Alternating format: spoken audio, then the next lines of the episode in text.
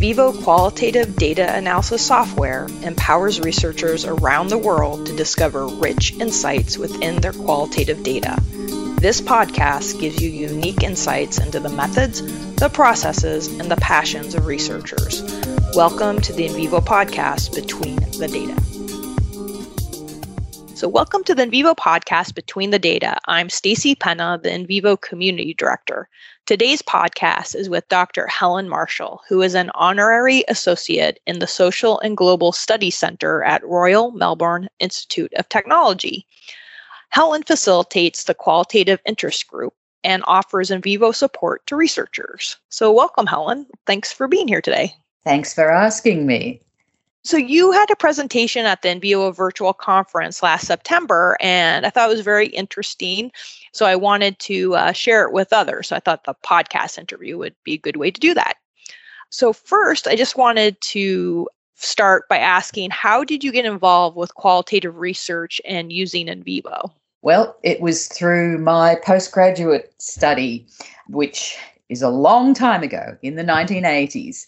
I was anxious to study Australian married couples who'd chosen not to have children. And the obvious person to supervise that topic was Lyn Richards because she'd just written the book on Australian decisions about children. And Lyn was interested in qualitative methods as well as family sociology.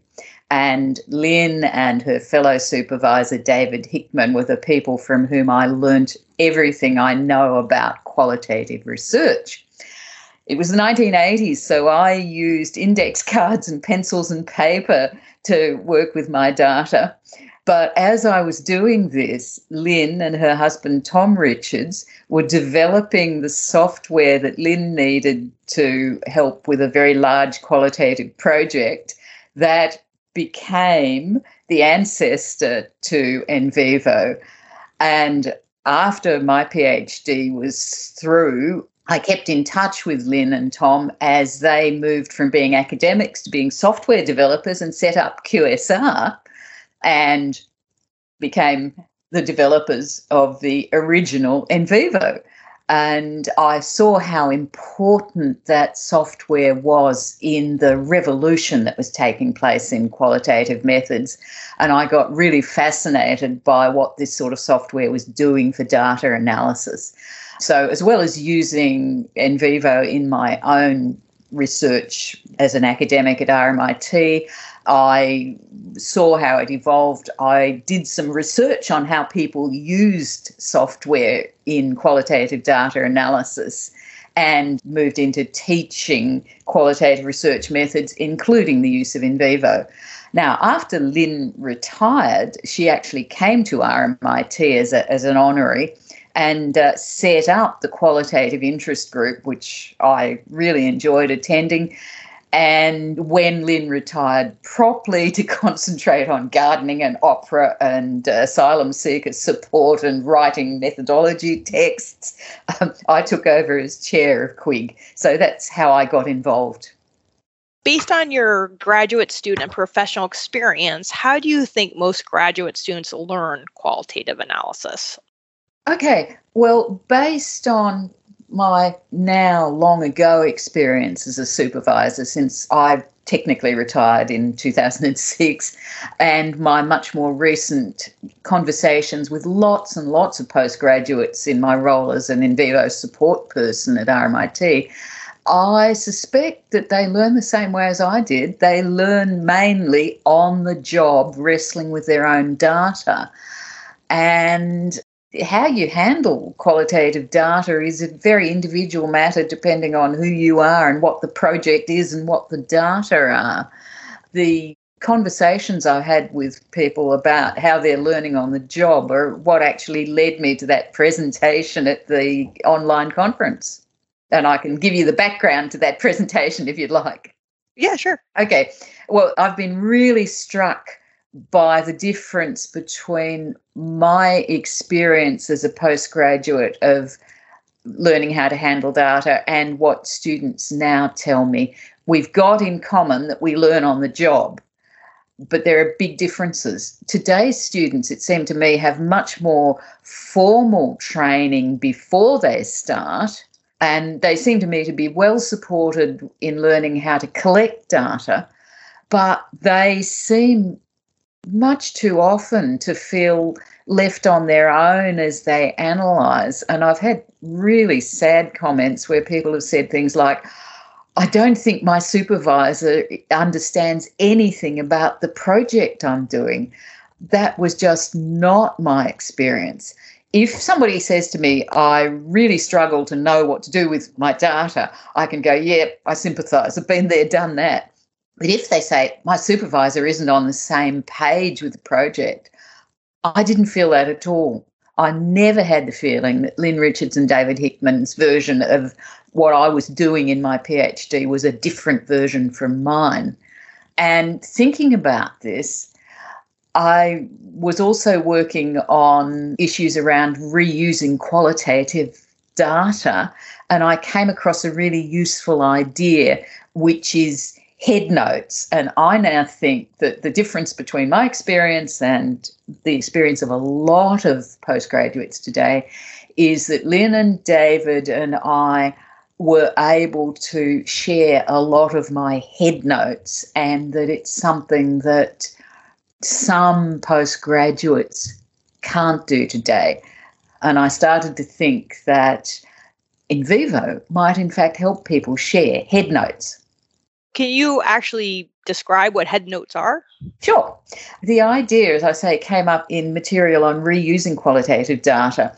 And um, head notes are that sort of background context. They're those really messy ideas and impressions and emotions that we're really only half conscious about unless we stop and work really hard. And they shape how we think about our research questions and our methods and our data and our conclusions. They really they underlie any sort of scrap of data we pick up and any sentence written at any stage during research project. They, they exist in all phases in that sort of context of discovery where you're collecting the data things like those scratch notes that anthropologists write while they're in the field watching what's going on in the village. There are head notes in there that are shaping what it is that the researcher is seeing and hearing, that her prior understandings of the project, the circumstances she's there in the field, aspects of her personality, all those things shape those scratch notes and they go on shaping what you do with the scratch notes as they turn into perhaps field notes and and they shape the coding and the analytic notes you make and the drafts you do. And it's a kind of uh, recursive process. What you've seen in the field shapes how you code, how you code shapes how you're thinking about analysis. Reading you do gets you thinking again and shifts things a bit. And, you know, you do more coding, you do more analysis.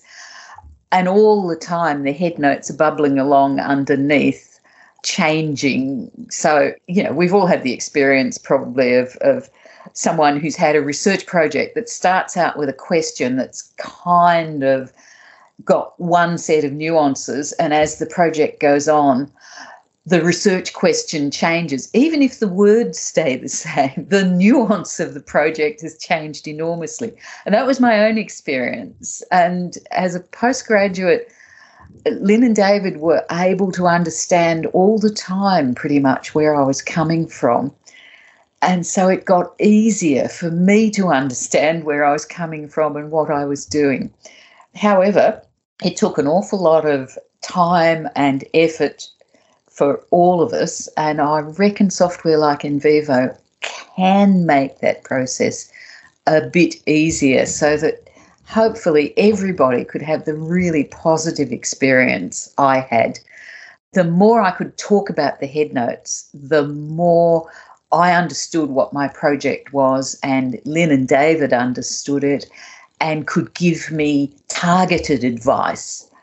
Now, I was really lucky. I was working in the 1980s, and supervisors had a bit more time, and academics in general were somewhat less pressured.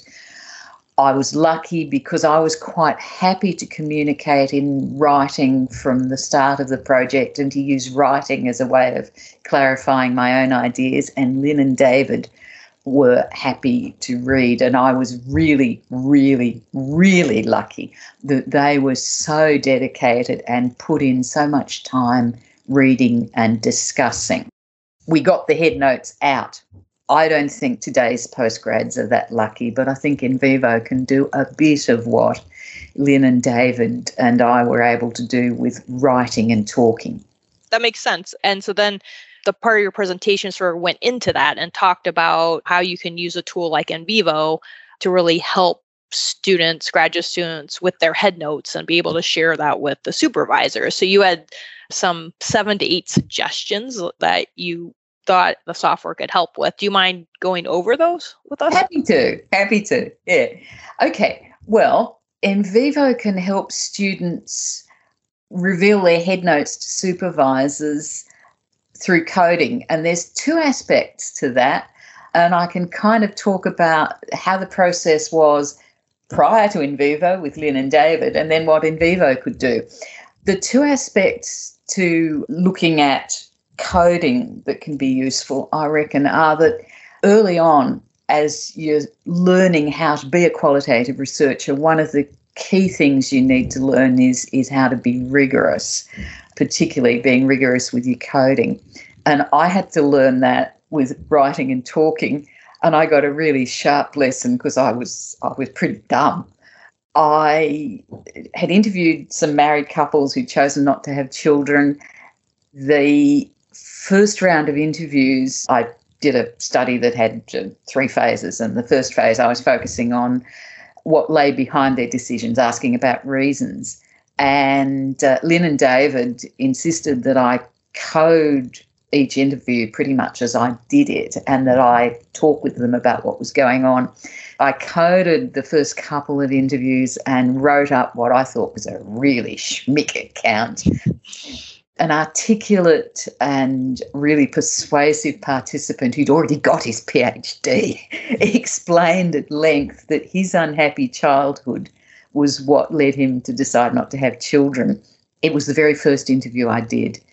And having heard Andrew's story, I kind of heard it in everything the head notes in the interview with Andrew's wife Alison, and then in the interviews with uh, with Bill and Brenda and Con and Clara. They were all about unhappy childhoods, as far as I was concerned. So I wrote this up and sent a piece to Lyn and David, who were experienced researchers and spotted, aha, she's been swayed by one participant and she's not really looking carefully at her data. So we had a meeting and they took me through what I'd written and they asked about my coding.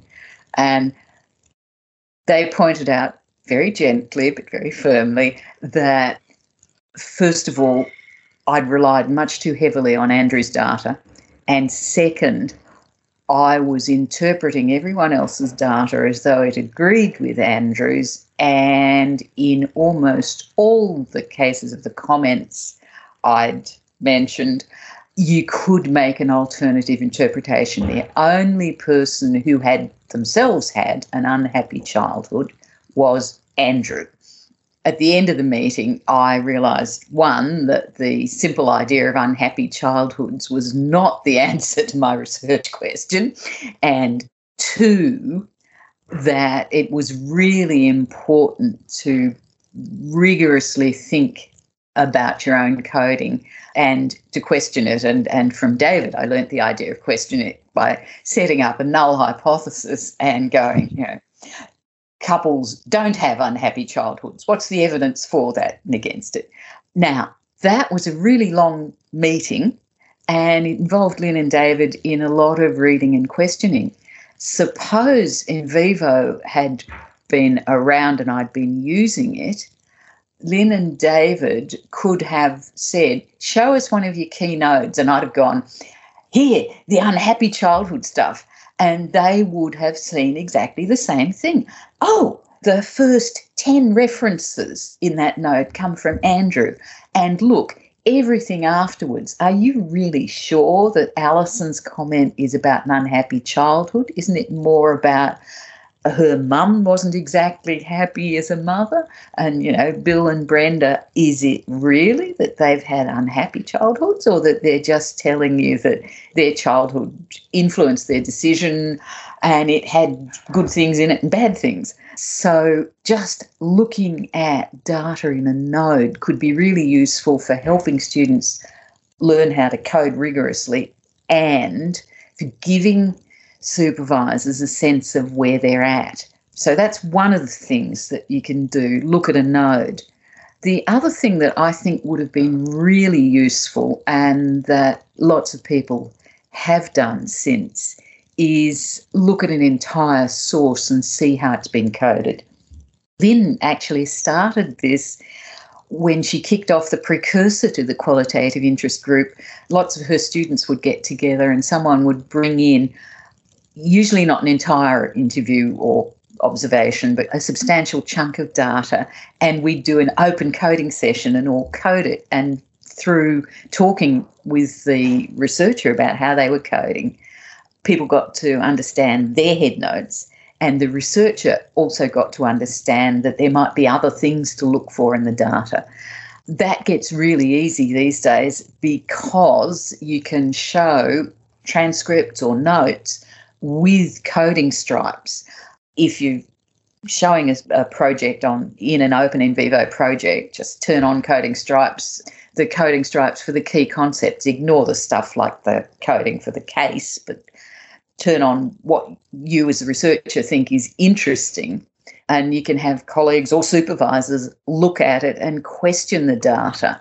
And one of the things that that does is if you can see how someone's coding as a supervisor, you can avoid making suggestions that aren't useful. The one that comes to mind with my work is that I had a bit of data that might have pushed the project in a kind of social psychology direction, but it wasn't in the back of my mind, I'm much more a sociologist than a psychologist, and it wouldn't have been helpful to suggest that I look at anything like, you know, psychoanalytic literature about childhood, even though I had a friend also supervised by Lyn and David whose project on women deciding not to marry was enormously helped by a psychoanalytic perspective, and it was something that David was quite interested in. But by seeing that it wasn't my head notes, they just left all that aside and concentrated on asking useful questions and making useful suggestions for what I was getting interested in. So I reckon coding stripes can be a really useful aid for supervisors. And one of the things that you can do both to help teach rigorous coding and to see what's in the student's mind as a supervisor is suggest that like lots of people now, they might find it useful to do some coding of literature and use NVivo to help with the literature review. And there's a lot of stuff. You've had a podcast, I think, about it. There's a lot of stuff about that, and it's something that that makes great sense. And supervisors can then ask to see the coding stripes in the key documents that have been put into the lit review and get a sense for the head notes and also talk about rigor. So I think that's another thing that can be really useful. That's um, sort of two ways where talking about coding can be useful. There's another thing about coding. As the project goes on, I think supervisors can help a lot by looking at the coding structure you know, how your thoughts show up in your coding structure. You're seeing themes where there's subcategories, the tree nodes that grow show them.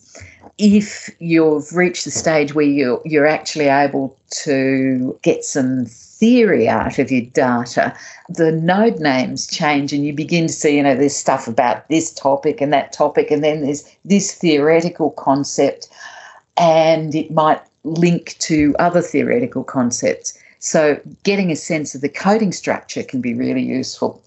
Lyn and David ended up at one stage with me on a, a whiteboard writing and drawing the coding I'd done. By then, I'd got upwards of 100 nodes. I think that was well on in the project. and it might have been useful if, we, if we'd been able to do it more efficiently and NVivo enables it more efficiently. You can either you can look at the expanded list view, you can export a list of codes, or you can map it in various ways. You, you can have a concept map of your nodes. You can play with live with your supervisor looking on, or you can you can send a project map mm-hmm. to the supervisor um, as a, yeah. just as a, a, JPEG that they can look at. There's lots of ways you can show the coding structure, yeah. and it's it's a really good thing to do. I think. We'll take a short break from the podcast.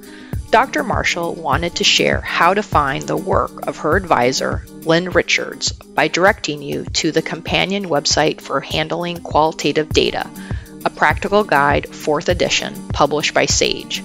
Visit study.sagepub.com slash richards number 4e. I found that helpful when I was uh, in my doctoral program with my advisor because I could export show my coding process. And that way she was able to catch some things before I got too deep, right, in the weeds, like you said, with your coding, so that she could put me in the right direction. And, and that was very, very helpful. And I think that's something that lots of people now do. And there's something else in NVivo in the Windows version that I reckon is really useful as you're going on with your analysis, there's something you can do to show how you're seeing connections that doesn't mean that the student has to write masses or the supervisor has to read masses, and that's to use annotations and see alsos. And lots of people love them. Annotations people use for all sorts of purposes and the nice thing about them is that anything you've annotated, any part of a, a node or a, a, document or whatever, the annotation travels wherever you, you put that yeah. bit of the, the yeah, one, one researcher I've talked to, he uses annotations to start his coding process. It's almost with his his like open coding starts there with the annotations. Yeah, I've got a colleague who who does that as well. But as a supervisor, I think the, the useful thing is the student who likes to annotate or who who needs to remind herself that, you know, this bit of data, this quote that sounds like they're positive about something because they were rolling their eyebrows and uh, eyeballs and sticking their tongue out, they were actually making a negative comment. That can just be sitting there and the supervisor looking, going, why is that comment coded as negative, clicks the annotation and says, oh, you know, the context. Yeah, I, I get that. And they go, oh, yeah, right. So this student is now understanding the importance of reflecting on what's going on and telling people about it. So if that comment ever makes it as a quote in the thesis, there'll be this little note that says, this isn't really a positive comment because at the time it was said the participant stuck out their tongue and rolled their eyeballs. um, and so, yeah, annotations can be useful. They can also, yeah, they can help you get to head notes. Actually, mm-hmm. if people who use annotations as as the start of coding, they could just send the source to the supervisor with the annotations, and the supervisor can look down and go, okay, what's that note mean? You're going to call it ideology. What's in your head there? And that begins to get head notes out of the researcher's head and helps move them towards getting on paper in the final thesis. And see alsos, I think, can do the same kind of thing because we can use we use them to connect up items in the project to references in two separate nodes or two references from two or three interviews, or the one we use a see also that links a bit of theory to a bit of data. And if you're seeing see alsos and getting those sorts of connections, then the direction of the project is becoming clearer.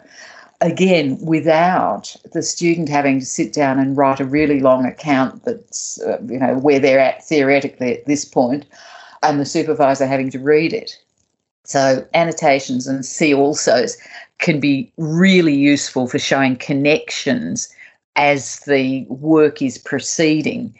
And then, as you've got to the point where you've done let's say, all the coding around a part of your research question, then I reckon the fifth really useful tool that's available to people who've got NVivo for Windows is the framework matrix table.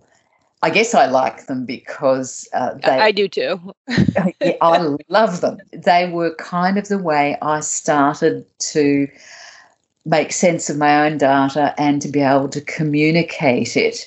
Only I didn't have NVivo I first of all drew and wrote with pencil notes about what I had in my coded data, which was a set of index cards in boxes. And then I typed up a table, and Lyn and David uh, read the table and what I'd written about it.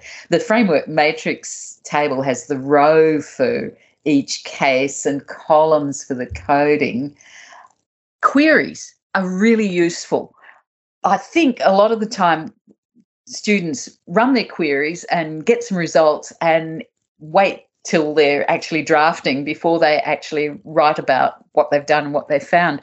And I think it can be really helpful if the supervisor can actually focus on what query tools are you using uh, and what are you finding?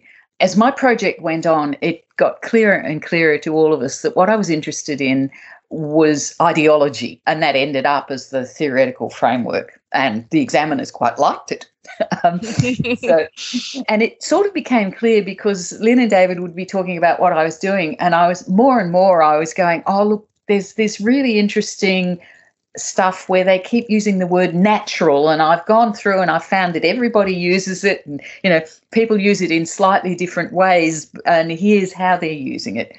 Okay took forever a for me to interrogate the word natural and b for Lyn and David to read through you know what I was doing. If we'd had NVivo they would have said what sort of queries are you running? And I would have said I've done text searches for this and this and this. And the natural one, look, it's really interesting. Let me show you what I've got. And uh, we could have just talked through quite quickly by focusing on what I was doing.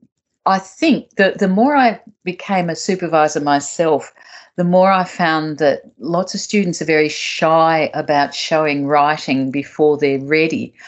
But they're often very happy to show you what they've done, and you can then talk productively about what they've done. And there's plenty of room there to help students, uh, if you're an NVivo user, you know, help them work out what queries might be useful, make sure that they are running the queries properly, say with word frequencies and text searches, that they're making sure that they are not counting in the interviewer using the word natural, they've only got the participants. Mm-hmm. You can give that targeted help that really pushes the project forward. So queries can be really useful. And then there's a there's another thing. Supervisors might sometimes just find it difficult to remember who is in a project. If you've got lots of students and they're working perhaps in similar areas, and the student comes in t- telling you about Andrew and Alison, you're going, oh God, who are Andrew and Alison? Is, is, is Andrew the librarian or is that somebody else? And Lyn and David knew Andrew and Alison were partly because I kept on and on about my data and my participants, and partly because when I'd found all the participants, I wrote up little biographies and, and just gave them a document. But if we'd had NVivo, I could have done it much more easily by just printing out the case classification sheet, and they would then have known that Andrew and Alison were married, and Andrew was the philosopher, and uh, the you know they were this age, and Great. they'd also have seen stuff that they might not have picked up in earlier discussions, like um, I'd thought to ask people about their position in their family, and I'd recorded, you know, how many siblings they had and whether they were eldest, youngest, whatever, because I was reading the literature in my area and it was saying you know, position in family of origin might be important. And that wasn't necessarily something that my supervisors knew till I told them. And it, something that shows up really clearly in a classification sheet. And of course, classification sheets are the sort of thing that you can put into an appendix in the thesis to show mm. your sample characteristics, or you can use it as the basis for the charts that show sample characteristics. So it's the kind of thing that you're probably doing as a researcher anyway, and it can be really useful for helping your supervisors remember your project and get further into how you're seeing the project. So those are kind of the seven things that NVivo can do. Yeah, no, I, I think it's great. I, I found it like you described. I was lucky enough to have a, a supervisor who used NVivo too. So it made it a lot easier to show my progress. But what happens if a supervisor doesn't have NVivo or isn't familiar with it? What would you suggest? Ah, okay. Well, there, I think the student has to do a little bit of managing the supervisor, which is something that students probably have to do anyway. You can, with a lot of those tools in NVivo, you can print out and they don't rely on the supervisor understanding very much at all about what NVivo is. A case classification sheet you can send electronically or you can literally print it out and the supervisor just has it. You've done some coding. You only need to suggest to your supervisor that at the next meeting, the pair of you talk about your first interview and the coding and they look at the coding stripes. Now, they'll probably want to do a little bit of reading there beforehand. So you can just export the source showing coding stripes. Again, if the supervisor is somebody who really prefers to work on paper, well, eh, you can just print with coding stripes. You can export nodes. They, they, you know, you can take them out and just as Word documents and you can have annotations and see also turning up as footnotes. You, you, know, that's available in export. So you can show how you've thought about a particular category and you can give contextual detail as needed. Moving on, if you've done more coding and you want to show your coding structure, you could just take your laptop in, open your NVivo project, go to the list view of the nodes, expand the list view, and say, look at the screen. But it might help even more if you exported the list of nodes, which you can do, and your supervisor can get it electronically or they can get it printed. Or you can map those nodes and show them. And it depends on what you want to do. But if, if you're a visual thinker, maybe um, a concept map or a project map will help you think and you can put in some explanatory arrows as needed and send it. And if you and your supervisor are visually oriented you can have a really productive discussion about your coding that's based on a map of the coding. And your framework matrix table you can export and print the actual table and that's useful. If you wanted your supervisor to give you some advice about the coding, it might be better to take the laptop in, open up the project with the framework matrix, and have the associated view available so that the supervisor can can look at what's in a cell, especially if you've done that thing that's that is really useful with the framework matrix where instead of just auto summarizing and plonking all the data into the cell which often doesn't work visually anyway. There's usually too much to fit into those tiny little cells. You've summarized the data down, you've cut and pasted, or you've paraphrased it yourself. And the table looks lovely, but you want the supervisor to push you a bit about the contents. I'd be inclined to show them a framework matrix on the computer with the associate view mm-hmm. available so they can go from your table to the actual data. Right. And read it. Yeah, no, that makes sense. Mm-hmm. And I think uh, something like that, uh, when I was working towards writing my dissertation, we had actually student groups that would get together too and present your NVivo project to a group of people, which was really helpful too, because you know your advisor, that's great, but it was good to get feedback from other people and you could show it. So what's nice, I mean, it, it makes qualitative research more transparent. And the supervisor doesn't need to understand what you're doing with NVivo. They can just look at, oh, there's the data, there's what you're thinking about. They can go, hang on, is that really about unhappy childhood? yeah. Right. I and think it's always about an unhappy childhood, though, Helen. Okay. you can do the same with the queries. Yeah. You can either you can send the results of the query and if you're doing that, it'd be really nice to give your supervisor the the memo where you've noted down what right. you think the query means.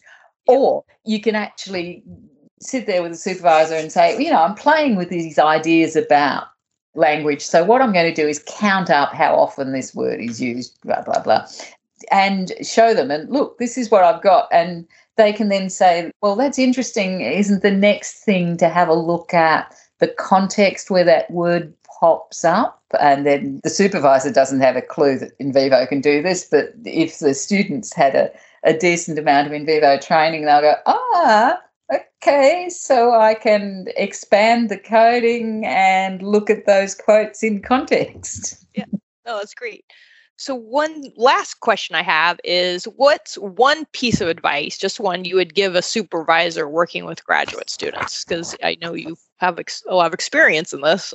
Okay, well, I reckon the, the advice I'd have is one way or another, try and get to understand what's in the students' heads by dealing with their data. If it works for you to do it by having them write and you can force them to write, which may be difficult, by all means, curl up in bed and read 20,000 words of preliminary analysis.